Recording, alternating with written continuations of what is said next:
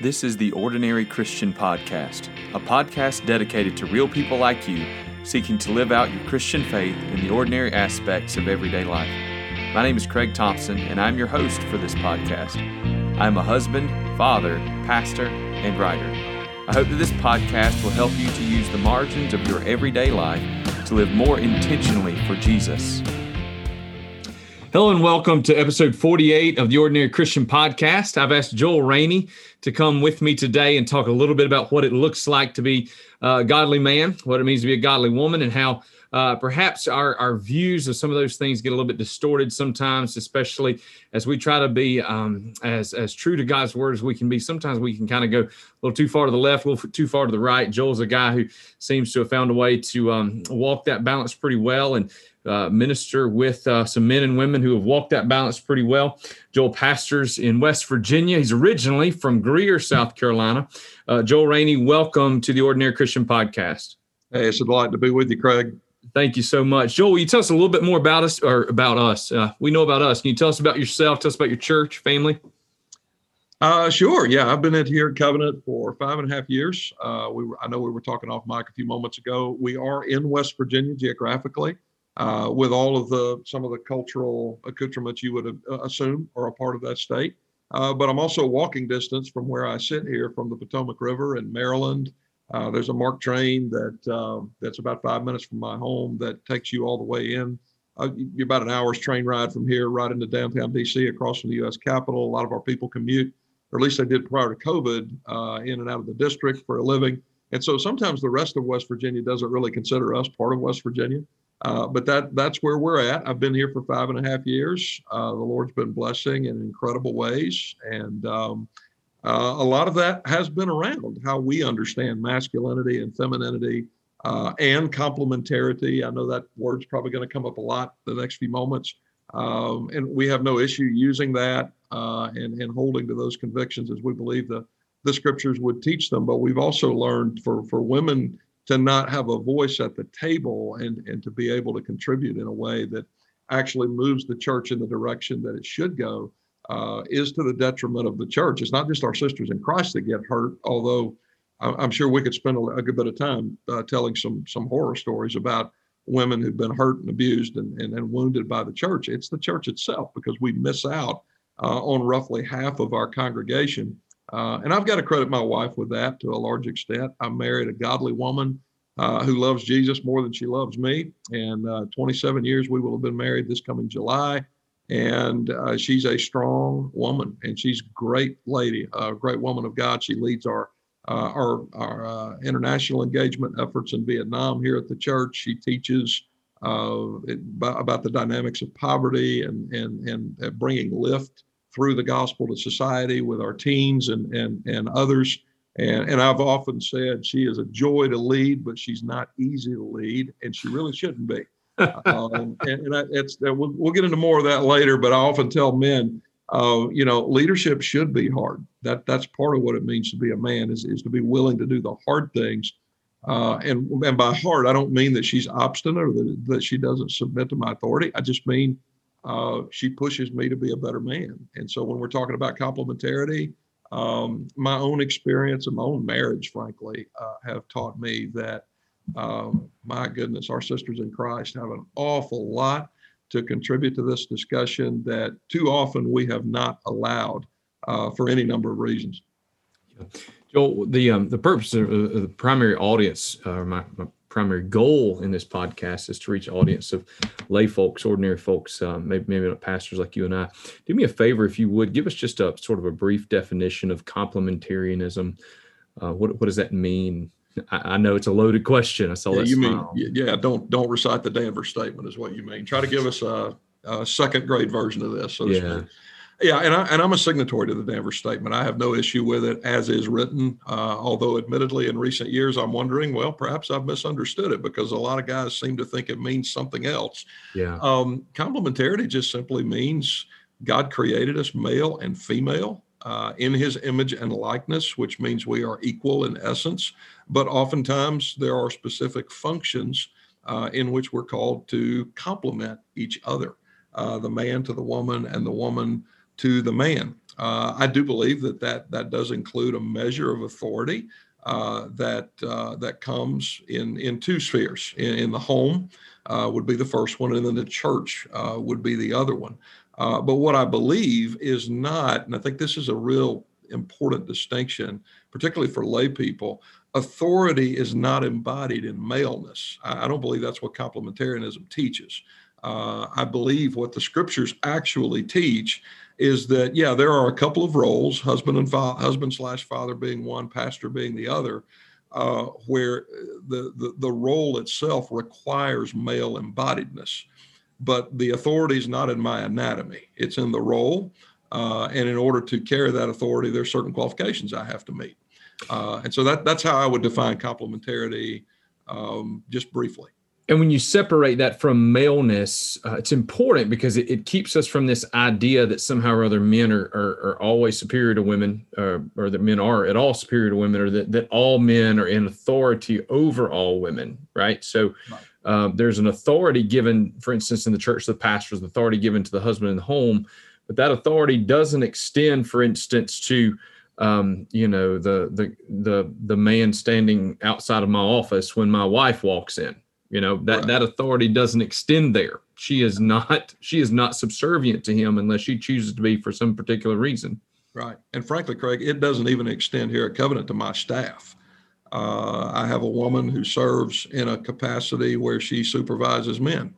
Um, now she doesn't supervise pastors. She doesn't. We we recognize there's an order to this, um, but if if that's going to be a problem for you, you're probably just not going to be employed by us. Mm-hmm. uh, because again that once you once you get beyond the level of pastor uh, we believe the whole point of that authority is to cause everybody including our sisters in christ to flourish. Because when they flourish in operation of their gifts that the holy spirit's given them then the whole church flourishes yeah. uh, and so that for us that even means uh, in employment relationships you may be a man who's called upon to submit to a woman. That's just how that goes. Uh, we're, we're not asking you to submit to your wife. We're not asking you to submit to a female pastor. Uh, but within that construct of overall male headship, we would say, hey, uh, there are some areas where there's some there's some you just need to you just need to do what these folks ask you to do because they're leading the way and they know what they're doing and we're going to trust them and empower them to do that right yeah um, what we're seeing um, in larger evangelicalism and in, in Southern Baptist life in particular, where you and I kind of find our tribe for the most part, yeah. uh, we're seeing some what what what in my opinion is a bit of a um, perversion, maybe too strong of a word, um, but, but, maybe an excessive commitment to, to, to complementarianism, maybe complementarianism complementarianism on steroids uh, to some degree is what we're, we're seeing some where we even have that. Uh, I'm, I'm actually glad that you went ahead and mentioned the idea of, of a woman uh, serving uh, in, in, a leadership position, uh, employment, because we have some that would extend that so far as to say that that a woman should not be an authority over a man in the workplace. Right. Yeah. So, uh, um, I, I, appreciate that this is just he's not even going to engage that conversation. Craig, we've already answered that and move on. But um, but we're, we're seeing some of that, and, and in addition to that um, uh, that sort of um, perversion. I, again, I, I, I, hope that's an okay word to you. Do you have a better word than that? Totally fine. No, it is. It's a perversion, and, and it goes back to what I said before. It it goes back to a horrible assumption uh, that authority is embodied in maleness. Yeah. And that's just simply not true. That's not the, the Bible itself, the overarching meta narrative does not agree with that. And right. not going you know, you're, you're not going to be able to make that comport with the Bible. But when you're trying to make that comport with the Bible, what you have to do is to create a particular vision of masculinity that is necessarily an authoritative view of masculinity. And so yeah. we're, we're seeing this uh, back to that perversion, this idea that there is sort of a certain definitional kind of, of masculinity and manhood that's that's biblical and then there's sort of the the limp-wristed men who are not right? And i think I, that that would probably be a, a, phrase that would be very comfortable among some. Um, for me for instance I, I, remember i was sharing with you um, off mic just a few minutes ago. Not too long ago i was in a, a conversation with a couple of guys a couple of uh, pastors and um, we talked about how here at Malvern Hill we've been very blessed and fortunate to reach a lot of men. God's given us real favor among men in our community. God's given us a lot of a lot of strong male leaders here. And uh, one of the guys just looked at me. He says, "Well, Craig, I, I know why you've been able to reach those men." I said, "Well, well tell me, because I'd like to know." You know, I mean, yeah. he said, "Well, it's because you're a man's man." I said, "Well." What, what, what, do you what do you mean by that? He said, I mean, you, you drive a truck, you know, you you like to hunt and fish. You're, you're a big, strong guy. I mean, that's that's what men want. And I I just looked at him. I said, brother, we're in a mess. If the only hope we have to reach men is to carry a gun, drive a truck, and bench press 400 pounds, because there's just not a lot of guys like that. Right. And there's got to be different definitions of masculinity and manhood other than, you know, this Rambo idea of masculinity. Right. Well, and I, will tell you, Craig, it sounds like you and I are a lot alike. I do drive a truck as well. I'm a gun owner, I'm a hunter, I'm a fisherman. Uh, I love to be outdoors. But frankly, if that's the sum total of your understanding of masculinity, you need to get out more. Uh, there's a whole world out there right. full of godly men who may not be interested in any of that. Uh, in fact, I have three children. I have two sons and a daughter. Uh, and and when deer season rolls around here in the fall, my 12 year old daughter is probably more likely than her two brothers to say, "Daddy, I want to go sit with you in the tree stand." And so it really goes to the heart of, you know, if, if we're so narrowly or myopically defining either masculinity on the one hand or femininity on the other, uh, what we're doing, I, I, remember something Russ Moore said several years back. Uh, if your definition is so culturally myopic that it only includes a select number of folks in a particular gender, you are begging the culture uh, to steal your children and deliver them over to the sexual revolution. Uh, because a, a daughter who doesn't feel like it's appropriate to sit with her daddy in a tree stand because quote that's not what little girls do might be easily persuaded later on that maybe she's not a girl at all. Uh, conversely you, you may have uh, a young man who doesn't have the same interest as his father has uh, but he's he's going to otherwise exemplify all, all those markers of, of biblical manhood that really don't connect in any meaningful way to, to these these cultural uh, contours that we that we've been talking about. Manhood is is about taking responsibility, and and that can happen in it on on any number of fronts. I have guys that uh, when I work for, I was state evangelism director for the Baptist Convention of Maryland, Delaware before I came here. I work with a lot of church planters. We put a lot of those guys in the field. Some of them, if, we were to sit down, you and I, with them and start talking about guns, we might find that that politically we have very different views than they do because uh, like I'm a big Second Amendment guy, and a lot of guys that that that work, particularly in Baltimore and D.C., um, they they would have a different view of that. Uh, but those guys are also the kinds of guys that would walk unarmed into what you and I might consider a war zone, where there's drug deals going down, where hostile takeover is defined as you get a bullet in your head and this dealer takes over your corner. Uh, and they're they're they're going into those areas. That to me is is far more exemplary of biblical manhood than some sort of culturally defined expression of a guy sitting in the woods with a gun or driving a truck or belching the loudest or urinating the furthest or, or whatever it is that we're you know whatever kind of metaphor this is i know guys that can do all of that and they're not men because they treat their wives like crap and they spend all of their resources on themselves and they don't love their wives like christ loved the church. And so when we're talking about biblical manhood and we confine it to that, uh, we're we're asking for all manner of godlessness to come into our churches. And when that happens at the masculine level, it's traumatic.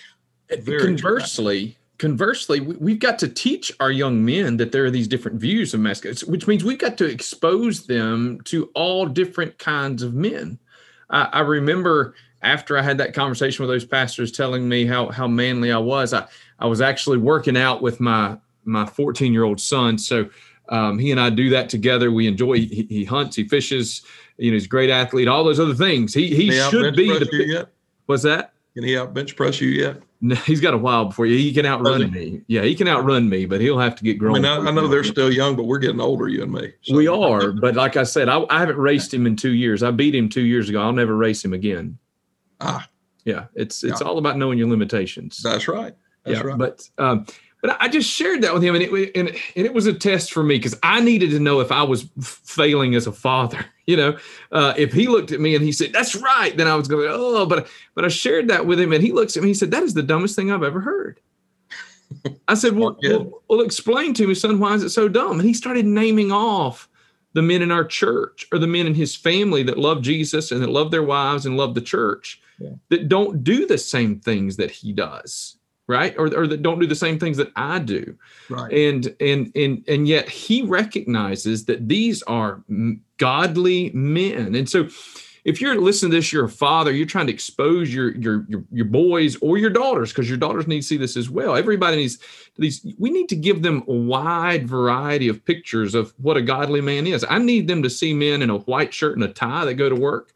I need them to see guys that go to work in jeans and a t-shirt uh, and, and and I need to see them with guys who who play musical instruments and with with men who um, you know who who kill things for fun. I, I want them to be exposed to all those different things because ultimately their their godliness is not rooted in their vocation or their avocations. It's, it's rooted in their relationship with Christ, their identity in Christ, and how they live in obedience to Him. Yeah. Um, so we, we've got this danger of of uh, oversimplifying what a man is.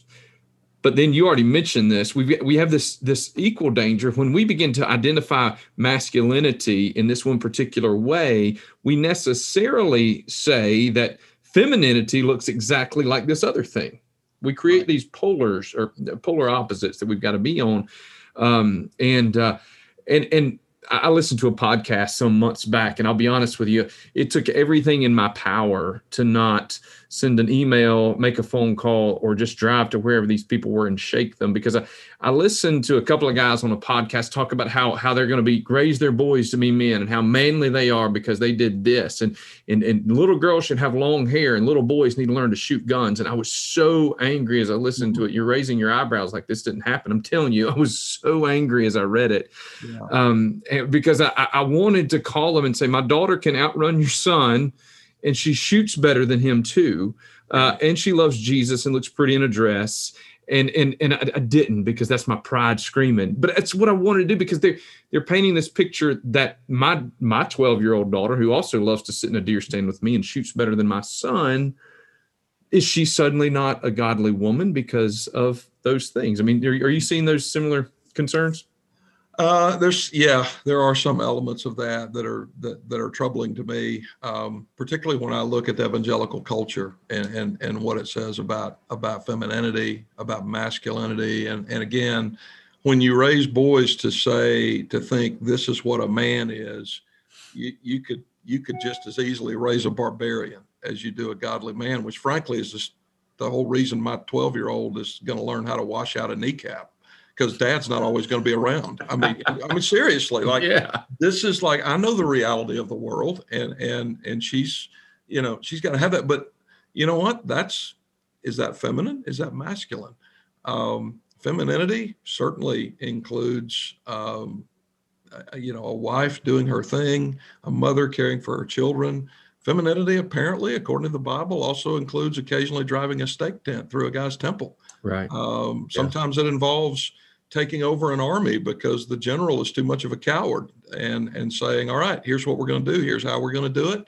Um, and, and, so that's been the difficulties because you, you and i look at i would imagine first timothy 2 and 3 in much the same way. We we would probably agree with very little variation that, that what that means is that there's certain offices particularly the office of pastor uh, that's that's limited to scripturally qualified men. Scripturally uh, qualified men Precisely. because yeah. it's it's not yeah. just men, it's scripturally right. qualified men. Yeah. Right. But what does that mean in terms of what a woman can and can't do? And and what disturbs me is within the within the body of Christ, a lot of micromanagement that seems to be happening uh, that that by CBMW and other organizations that aren't they're not the local church, number one they're not even really a part of the denomination, at least not in any official sense. In fact, oftentimes not being led by pastors yeah. who are doing ecclesiology in the local church. No, they show up once a week after they've taught the seminary classroom and they preach, and and that's that's about it. Uh, and they're living rent free on one of our seminary campuses. Uh, so it's doubtful they could even survive, frankly, uh, out, outside of us giving them what we're giving them and and what are we paying them for? Uh, we didn't even vote as to whether or not we were going to provide this to them, uh, but we're providing it for them. And in and in response, we're getting lectured about all the things we should not be doing in our churches. Uh, and it's all around First Timothy 2, 1 Timothy 3, which I want to pay attention to and obey, but I also know it needs to be understood in light of the overarching narrative of Scripture. So I can come to a conclusion that the office of pastor is limited to men, and I might still apply that teaching in terms of having a woman speak on Sunday morning, having a woman teach mixed audiences. And you, Craig, may come to some differing conviction. And, and so what you have to do at that point is you have to respect each other. Sometimes it's a good. Uh, I, I, think part of when when James says to be to be quick to listen and slow to speak and slow to anger, I think a, a wider application of that might even be occasionally you got to say, "Not my monkeys, not my circus." I, yeah. I mean, I I may not agree with everything. That's kind of what it means to be a Baptist, right? We, we believe exactly. in the autonomy yeah. of the local church. I, I can love you, but sometimes I might disagree with you wholeheartedly. But you know what? It's not. that's your business. I can love Craig. I, I, mean, I can disagree with the way Craig Thompson does some things. Craig can disagree with Joel Rainey and the way he does some things, but it, there's a mission that's bigger than this, and and and so we we want to be uh, we want to be focused on that uh, rather than, than than always micromanaging and talking about well if a woman does this or if a woman does that. And so for me personally, um, I mean, our elders came to this conclusion a long time ago that um, you, you, have Phoebe, who was obviously a deacon, who carried the letter uh, that we now know as the book of Romans to the church at Rome. And unless there was some huge historical precedent that was broken in that moment, she was also the one who would have stood in front of the congregation and read that letter to them.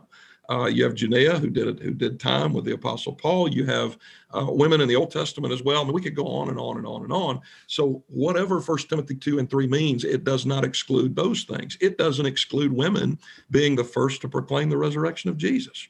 Um, and so we, what we try to do at Covenant, and we may come to a different conclusion as to some other churches, is we want to take all of that into consideration and say, okay, uh, how do we best exemplify what we believe the Bible teaches regarding gender complementarity? And at the end of the day, even with male authority, what we want to do with that is this um, it's not just whether a pastor should be a man, it's whether that male pastor's work results in, among other things, the flourishing of his sisters in Christ. If my sisters in Christ who call me pastor, starting with my own wife, are not developed, and grown and empowered and given reins of leadership to a certain extent so that they can bless the body of Christ and extend the kingdom of God alongside their brothers, uh, then the problem is not with my sisters. The problem is with their pastor. Yeah. Joel, um, I didn't, I should have probably prefaced this one for you, so put you on the spot, but how much do you see, um, or do you think it's possible that some of what we see is is an intimidation that that that sometimes men are intimidated by strong women. Is that is that too strong of a statement for me to say to you? I, uh, no, I, have I've got I've, I've 27 well how many years? 92 29 years of, of, of, vocational ministry this coming actually this month. Yeah. And no i think that's dead on accurate. I think there are a lot of guys who are just looking for weak women and yeah. those are not guys. I say if you and, and I've said that from the pulpit before. If you can't handle a strong woman, you are not qualified for marriage.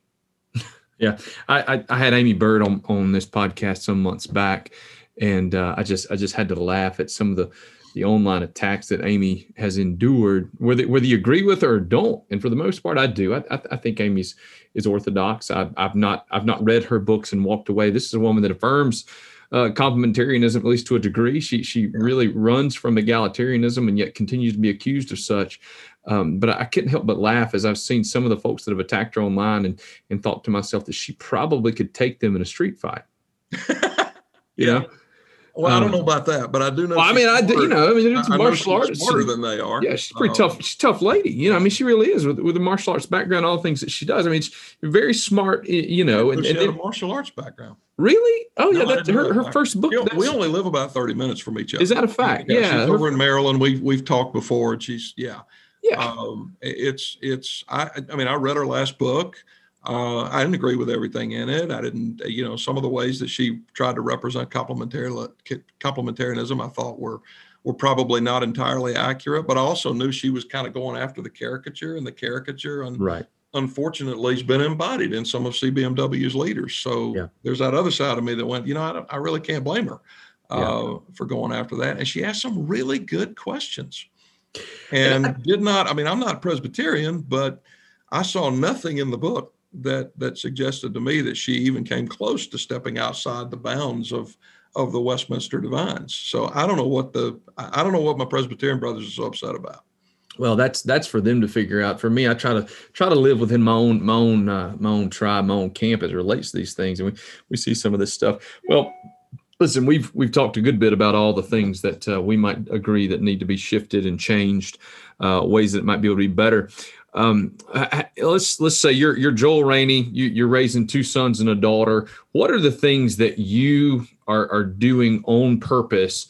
To make sure that you give them a picture of what it is to be a godly man, uh, what it is to to to I mean, obviously for, to be to be a godly woman, and and how you're raising them to honor Christ with their with their sexuality, with their gender, with their lives. Yeah.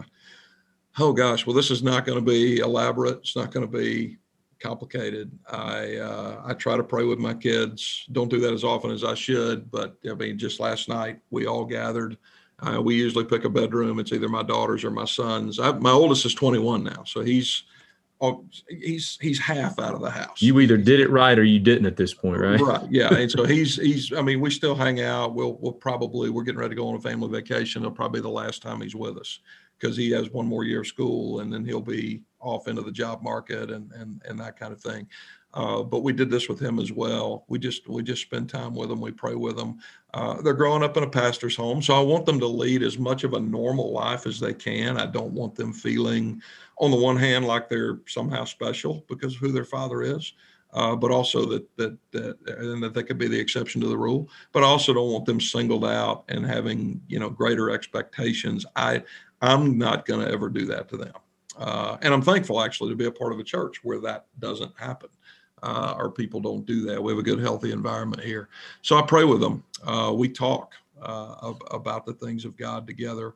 Uh, we just we we try to spend time together. I, and I do my best to just try to hear and obey Jesus as His follower, and and in the hopes that that they will see that. Um, I, my prayer is that at some point when they're putting me six feet under, uh, that they'll remember He loved Jesus. He loved He loved our mama. Uh, he was good to her. He took care of her, um, and he took care of us, uh, and he took responsibility for everything that happened in his home. Uh, and and I that's that's really what I want to do. And, and so just you know, reading it when they were younger, we would do a lot of Bible stories, and and I would. I, you know, I would do the narratives, and we would do that. I would do the voice of God, and um, and just sort of sort, sort of act that out for them. And we always had a good time. And it was a little bit of reading the scriptures and a little bit of wrestling in the bed, followed by mom coming down the hall going, "Oh, great, thanks." You know, uh, they're never going to go to sleep now. Uh, so I, you know what? Just spend time with your children and let them know you love them, and and and pray with them on a regular basis, and do what Jesus tells you to do. I mean, I know that that's not that's not elaborate. It's not complicated, but that's that that's that's just what I'm trying to do, and it's what my daddy did for me. Uh, my father was uh, when, when I was born into the home of a bootlegger. So dad uh, was a mechanic by day. He ran illegal liquor by night. That's how I put diapers on my butt for the first three years of my life. Uh, and then he came he came to the Lord, uh, and so he left all that behind. So I I got to grow up in the home of a godly man, and and I learned, you know, I learned a lot in seminary, but but I, I learned how to share my faith in the bottom of an oil pit, like an OSHA nightmare. Like dad's draining the draining the oil out of the engine. There's another mechanic draining the rear end fluid out of this 27,000 pound truck that's over us, and I'm down in the pit with him. I'm eight nine years old, and he's talking to that other mechanic about Jesus. And so, and it, this is what men do. Men do their jobs. Men take responsibility. Men love their wives. Men father and take care of their children. And men worship Jesus and they talk about Jesus. And um, if I can, if I can replicate what my father did on on those fronts, uh, then, then I, I I will consider things a success. I um I appreciate the way that you put that. It's it's it's that raising our children has got to be just a normal part of our lives. Uh, and yeah, and we we sometimes create, especially we pastors, right? We can sometimes create these these marks, benchmarks for for fathers to to reach that the majority of men never will get there. You know that they're they're supposed to sit down and have these twenty minute devotions to their family every night and lead them in music and in and in Bible study and and and I, I listen I I want my guys to do that. But I also know that when I was when I was six, seven, eight years old, my dad was working two jobs. Uh, he, he was a diesel mechanic as well. Uh, so I grew up with uh, you know old clothes. I had I had school church clothes, school clothes, old clothes, and then we had shop clothes. Do you have those yeah, too? Right? Yeah, there's a difference, right? Those are the ones that you don't even wear to play outside. They're just nasty. uh, but my dad, my dad worked two two jobs so that my mom could stay home and be with us a lot. And so for for my dad, you know, being being a man, a godly man in home meant putting food on the table. And when you're that kind of guy, there's not a lot of time. If you've done that and you've put your kids to bed at night and then you went back and you worked another three hours after they fell asleep, there's sometimes not a lot of time to do all these other things. And I think sometimes we just need to release men from the burden that they've got to train their boys to be real men and train all these things. They just got to model it Paul said, "Do what I do."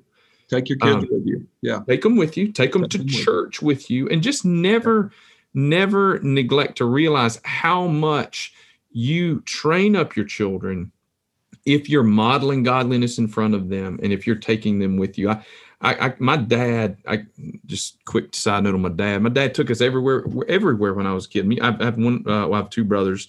Um, it's a long story, but my dad would never stop to take us anywhere. Right? He, he, we'd be in his truck on Saturday mornings. He's going to pick up parts for the jobs he's doing on the side, and I I spent many of my formative years sitting at a parts counter uh, with men that were not proclaiming the gospel.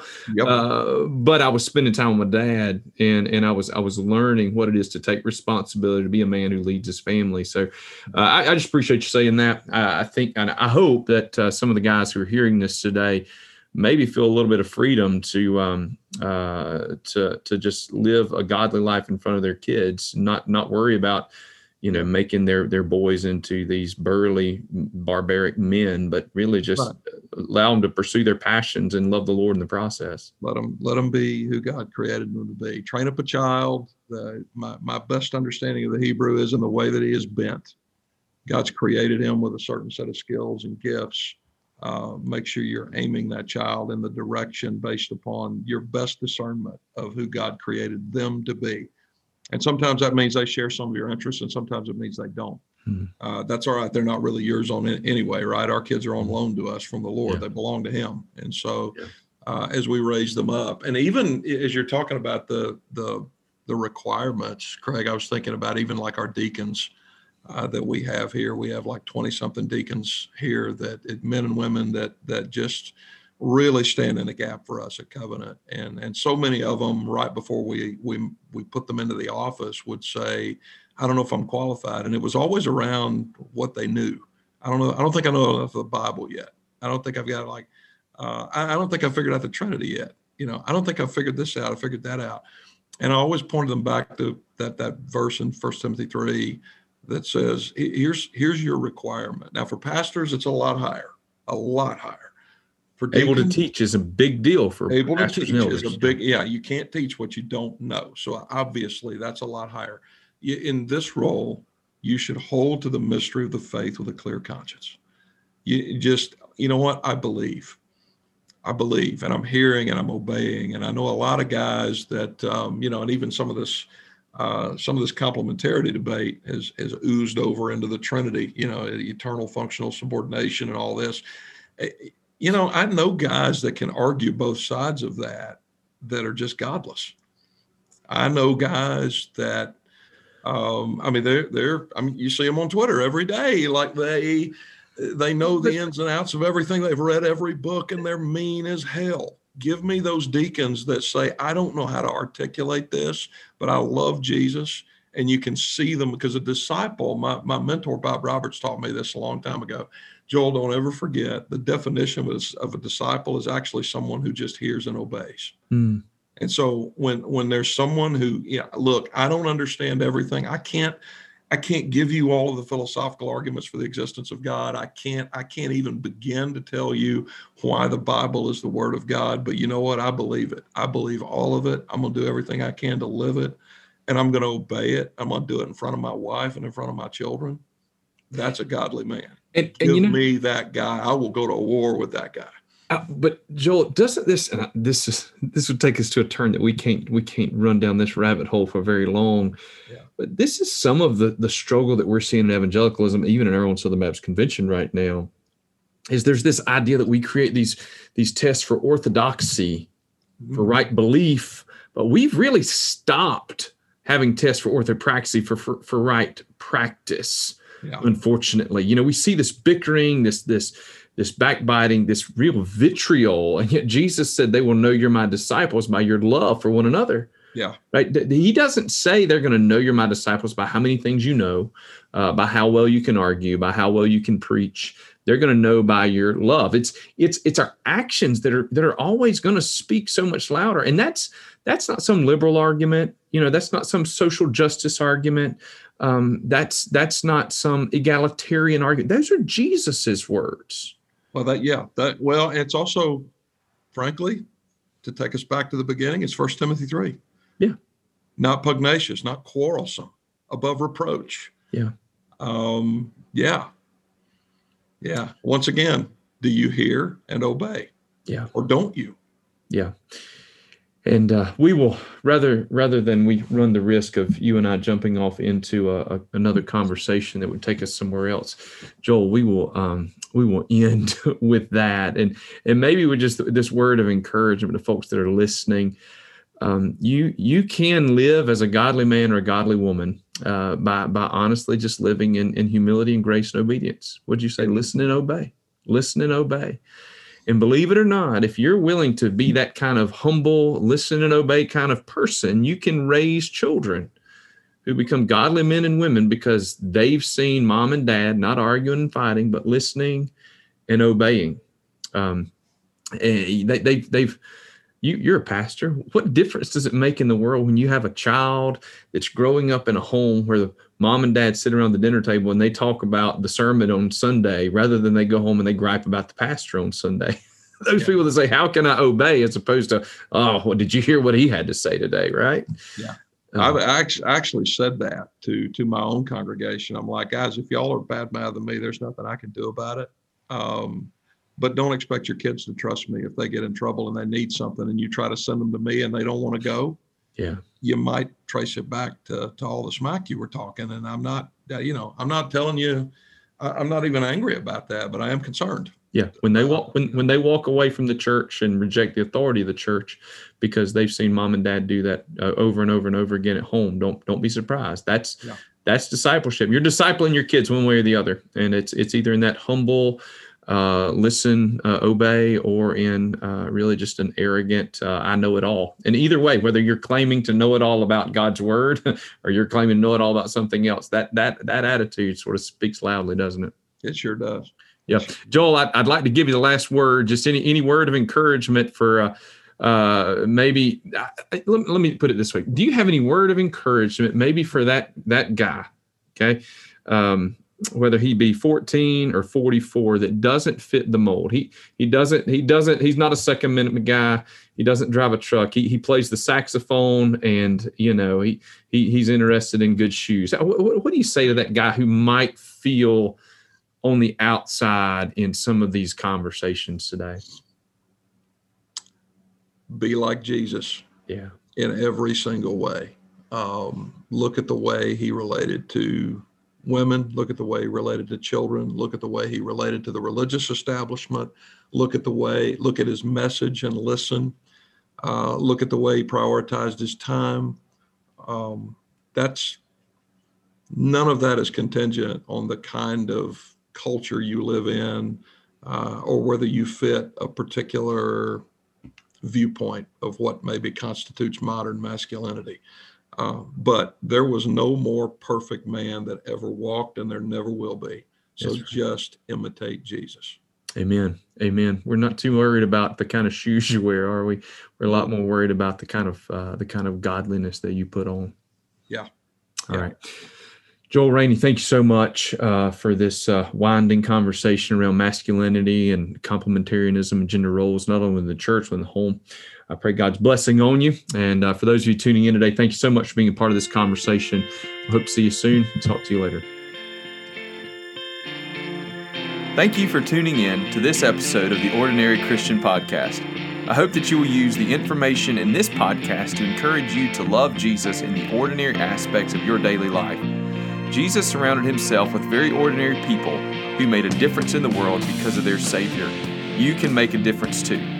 If you would like to read more of my writings or find other podcasts, you can find information about me on my website at www.craigthompson.org. For information about Malvern Hill Baptist Church and sermons from our church, you can go to our website at www.malvernhill.org. Until next time, use the ordinary margins of your life to make an extraordinary difference in the world around you.